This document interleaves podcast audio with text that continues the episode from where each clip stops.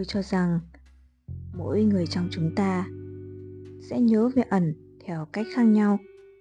Đọc những bài cáo phó và lời tán dương do các đồng nghiệp cũ viết, tôi đặc biệt bị cuốn hút bởi ba bài viết vượt ra ngoài chuẩn mực của thể loại tiểu sử. Viết trên tờ Independent. Brooks Palin nhận xét rằng trong khi rất phức tạp để xác định tác động của tình báo lên kết quả của một cuộc chiến tranh kéo dài thì Phạm Xuân Ẩn vẫn xứng đáng được coi là một trong những điệp viên vĩ đại nhất của thế kỷ 20. Pauline đề cập đến vai trò trọng yếu của Ẩn trong hai sự kiện bước ngoặt của cuộc chiến ấp Bắc 1963 và Tết Mậu Thân 1968. Trên tờ Boston Globe, David Greenway, người thường mua các loại chim biết hót từ Bangkok cho ẩn, đặt câu hỏi Phải chăng tình bạn của ẩn tất cả đều là dối trá và phản bội? Có quá nhiều sự dối trá và phản chắc, quá nhiều lòng trung thành, xung khắc trong cuộc phiêu lưu bất hạnh của chúng ta tại Việt Nam tới mức bất kỳ ý niệm nào về việc chúng ta đã sai đều đã trở nên phai nhòa. Và trên tờ Time, cựu trưởng văn phòng Stanley Cloud viết Tôi từng cảm thấy mình biết ông ấy rất rõ, nhưng tôi đã nhầm.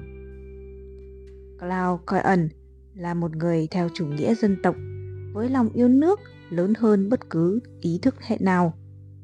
Thời chiến tranh, có một đồng nghiệp đã nói với tôi Tôi nghĩ rằng Phạm Xuân Ẩn là một ví dụ hoàn hảo về con người tốt nhất trong xã hội Việt Nam. Lúc ấy, tôi cũng cảm thấy vậy. Bây giờ vẫn thế.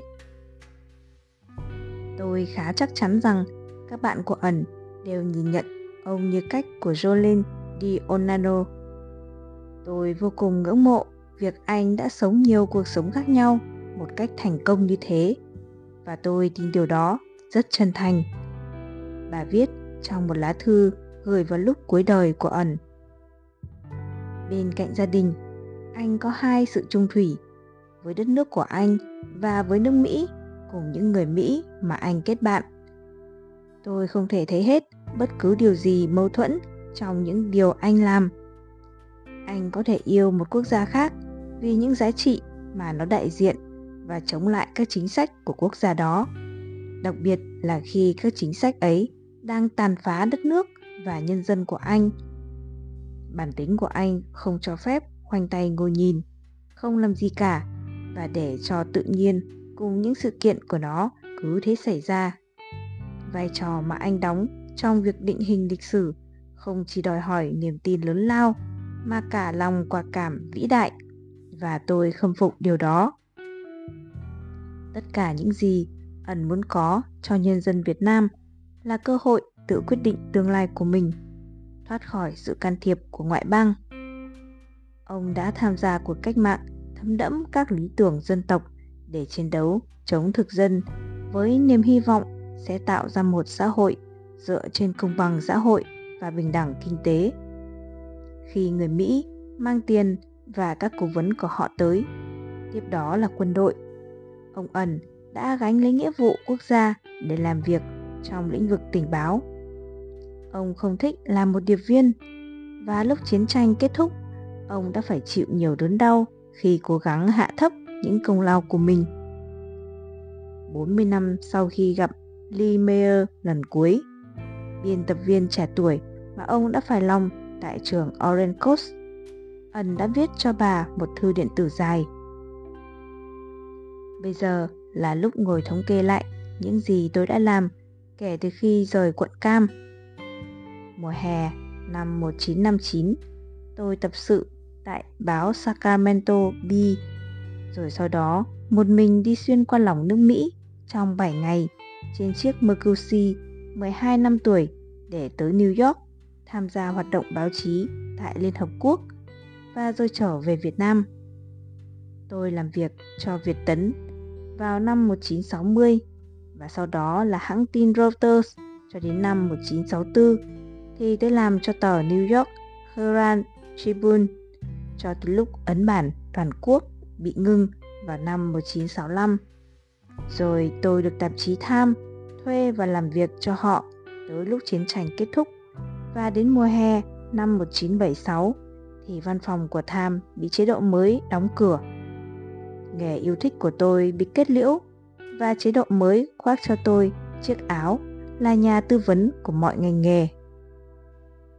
Chính là như thế, không hề đề cập đến hoạt động tình báo, đến danh hiệu anh hùng hay thậm chí đến quân hàm cấp tướng. Ẩn đang làm những gì mà ông đã làm trong nhiều thập niên, luôn tự giới thiệu mình với người khác theo cái cách mà ông muốn người khác nhìn nhận mình. Vẫn còn quá nhiều bí mật đối với rất nhiều người, nhưng ông dường như đã là bạn của hầu như mọi người. Cứ như thể là ông vẫn còn sống trong cuộc đời nhiều ngận ngăn chiến. Một nhà báo đối với người Mỹ, một anh hùng đối với đất nước của ông. Khi chiến tranh kết thúc, có người nghĩ rằng mình biết rất rõ, ẩn như bất kỳ người nào khác. Lại phân vân, làm thế nào có thể xảy ra chuyện cái con người mà mình từng dựa vào những lời khuyên trong một thời gian dài hóa ra là một điệp viên cộng sản mà chưa bao giờ thể hiện cho họ thấy chất cộng sản của mình. Ông ấy chắc chắn là một trong những người thạo tin nhất thành phố và có vô số nguồn tin mà có vẻ như không ai khác có được. Bob Chaplin viết Trong các cuộc trò chuyện của chúng tôi qua nhiều năm, thường mỗi cuộc kéo dài hàng giờ, tôi phát hiện ra rằng những số liệu và ý kiến mà ông cung cấp về cộng sản, về chính quyền, về nhiều cá nhân và tổ chức đang tranh đấu, bao gồm cả Phật giáo và Công giáo, chống cả hai phe trong cuộc chiến, luôn đầy đủ hơn bất cứ thứ gì mà tôi lấy được từ những nguồn tin khác, kể cả Đại sứ quán Mỹ, vốn thường ít biết đến mức ngạc nhiên về những gì đang diễn ra giữa những người Việt Nam không thuộc tổ chức nào. Ông ẩn nhìn về bản thân như thế nào? Các giá trị nho giáo của ẩn có thể là chìa khóa để hiểu con người này. Ẩn rất đậm chất nho giáo, điều này thì tôi biết chắc. Người bạn Dongrad Picker viết, ông là một người rất đạo đức, rất tự trọng và thường xuyên hành động theo các giá trị nho giáo. Một trong những giá trị đó có những nguyên tắc của tình bằng hữu. Nó nhấn mạnh sự thủy chung và ngăn cấm việc lợi dụng bạn bè. Tôi chưa bao giờ nghe ông ẩn nói về việc làm điệp viên như là một điều gì khác, ngoài việc đấy là một nhiệm vụ với mục tiêu cuối cùng là thống nhất đất nước. Khi ẩn kể về công việc của mình tại tờ Tham và Banagher, giọng ông luôn tràn đầy hưng phấn. Có lẽ điều rõ ràng nhất và việc trước khi ẩn qua đời, các bức tường trong nhà ông không bao giờ treo huy chương hoặc bằng khen cho quá trình phục vụ của một anh hùng cách mạng. Thực ra thì ông lưu giữ những thứ này trong ngăn kéo hoặc trong phòng ngủ, trên gác, trong suốt thời gian quen biết ẩn. Tôi chưa bao giờ thấy một tấm ảnh nào chụp ông trong bộ quân phục được để ở bất cứ nơi đâu dưới tầng trệt. Trong nhà các anh hùng Nguyễn Thị Ba và Tư Cang, hình Hồ Chí Minh, những tấm huân chương, dây đeo huân chương và bằng khen được treo trân trọng trên khắp tường.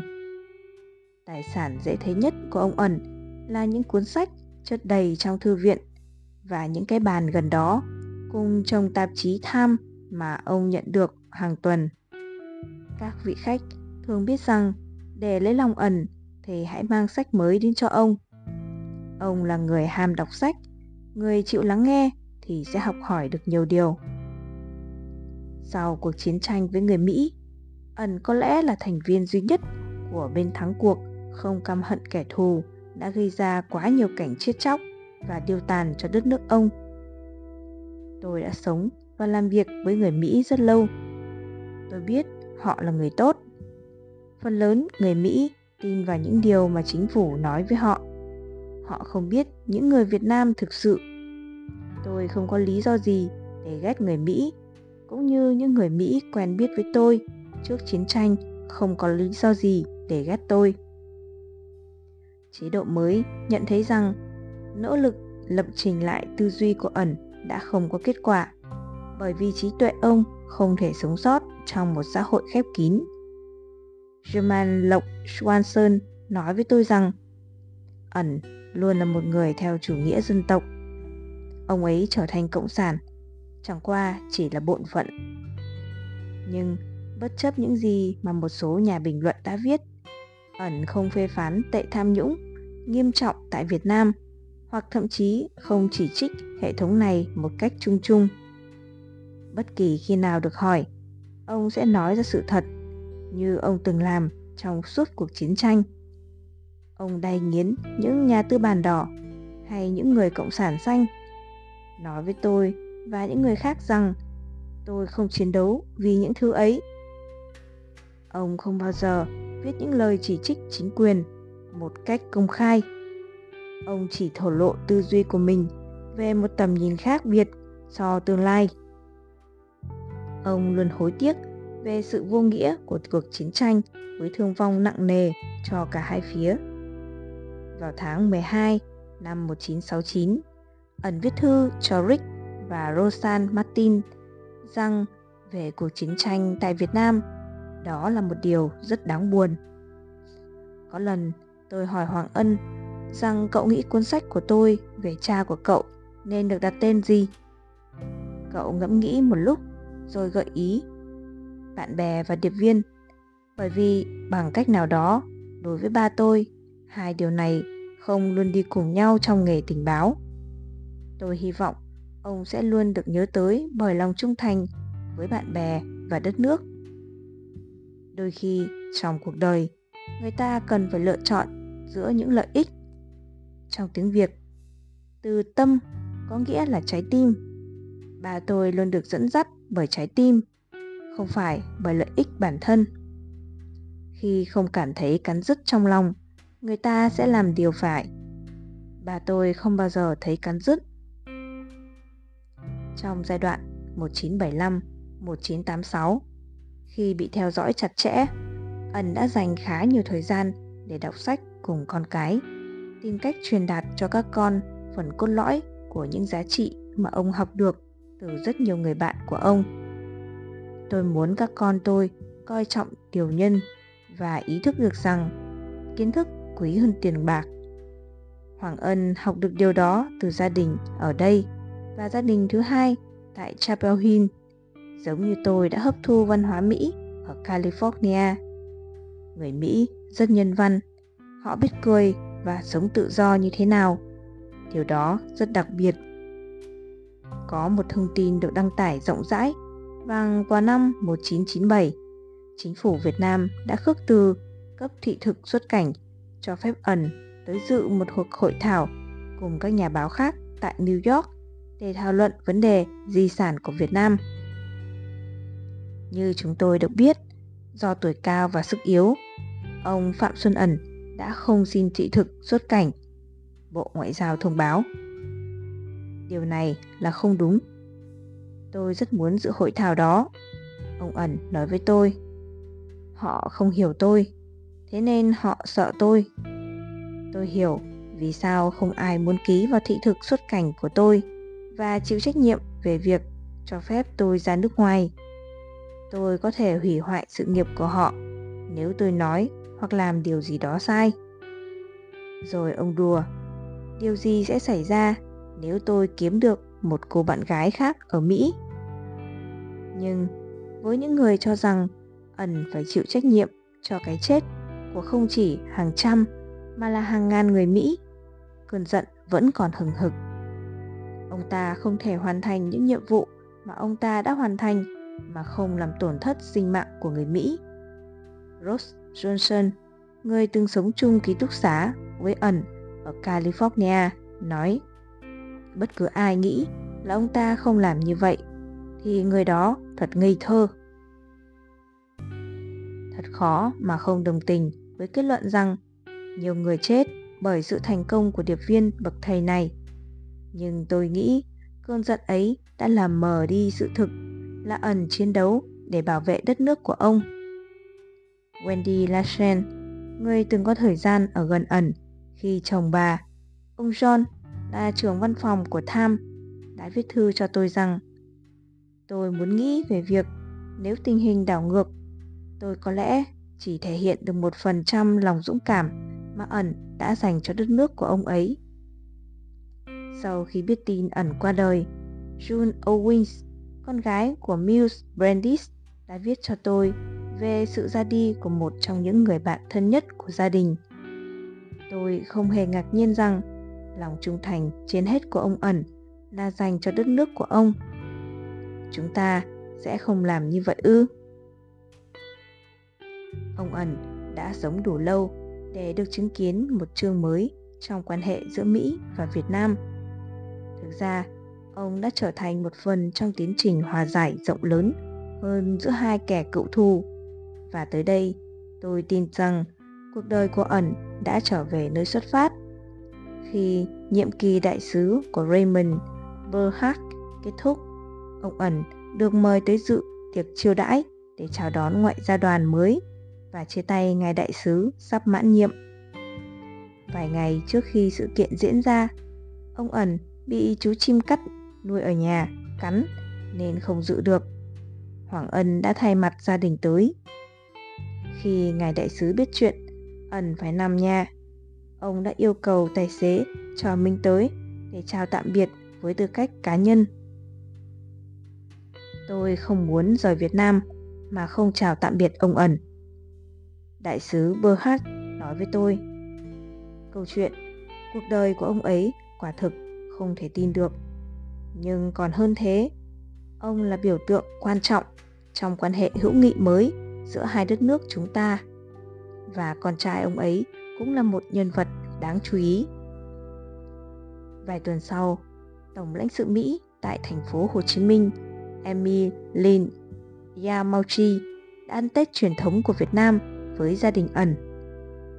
Chúng tôi muốn bà ấy, với tư cách một người bạn, đến chung vui cùng một gia đình Việt Nam điển hình vào dịp này trong năm.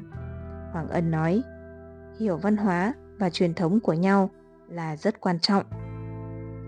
Nhiều vòng hoa tại đám tang của ẩn đã nói lên vai trò của ông trong quá trình hòa giải. Kính viếng người thầy yêu quý Phạm Xuân Ẩn, chúng tôi sẽ nhớ mãi sự thông thái và tình hữu nghị của thầy là dòng chữ được viết trên vòng hoa của dự án Việt Nam Đại học Harvard. Dành sự biết ơn sâu sắc nhất của chúng tôi về những ý kiến tư vấn và lời khích lệ của ông. Thông điệp từ chương trình giảng dạy kinh tế Fulbright và tất nhiên từ một người bạn.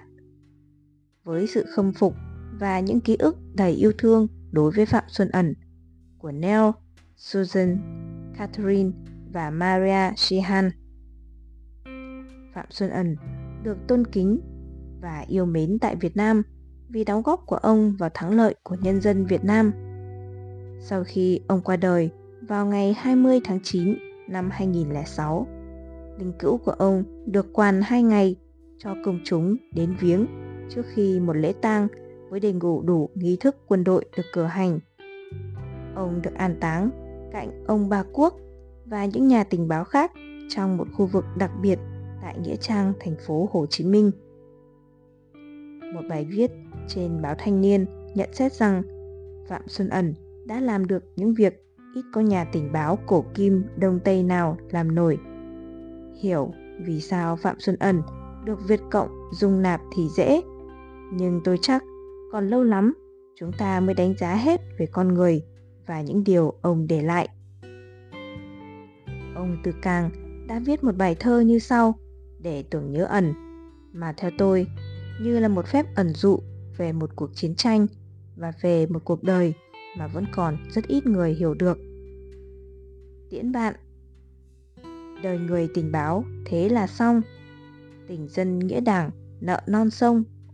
Làm trai trong suốt, thời ly loạn. Anh thật xứng danh một anh hùng. Này anh nằm đó, Anh hay chung.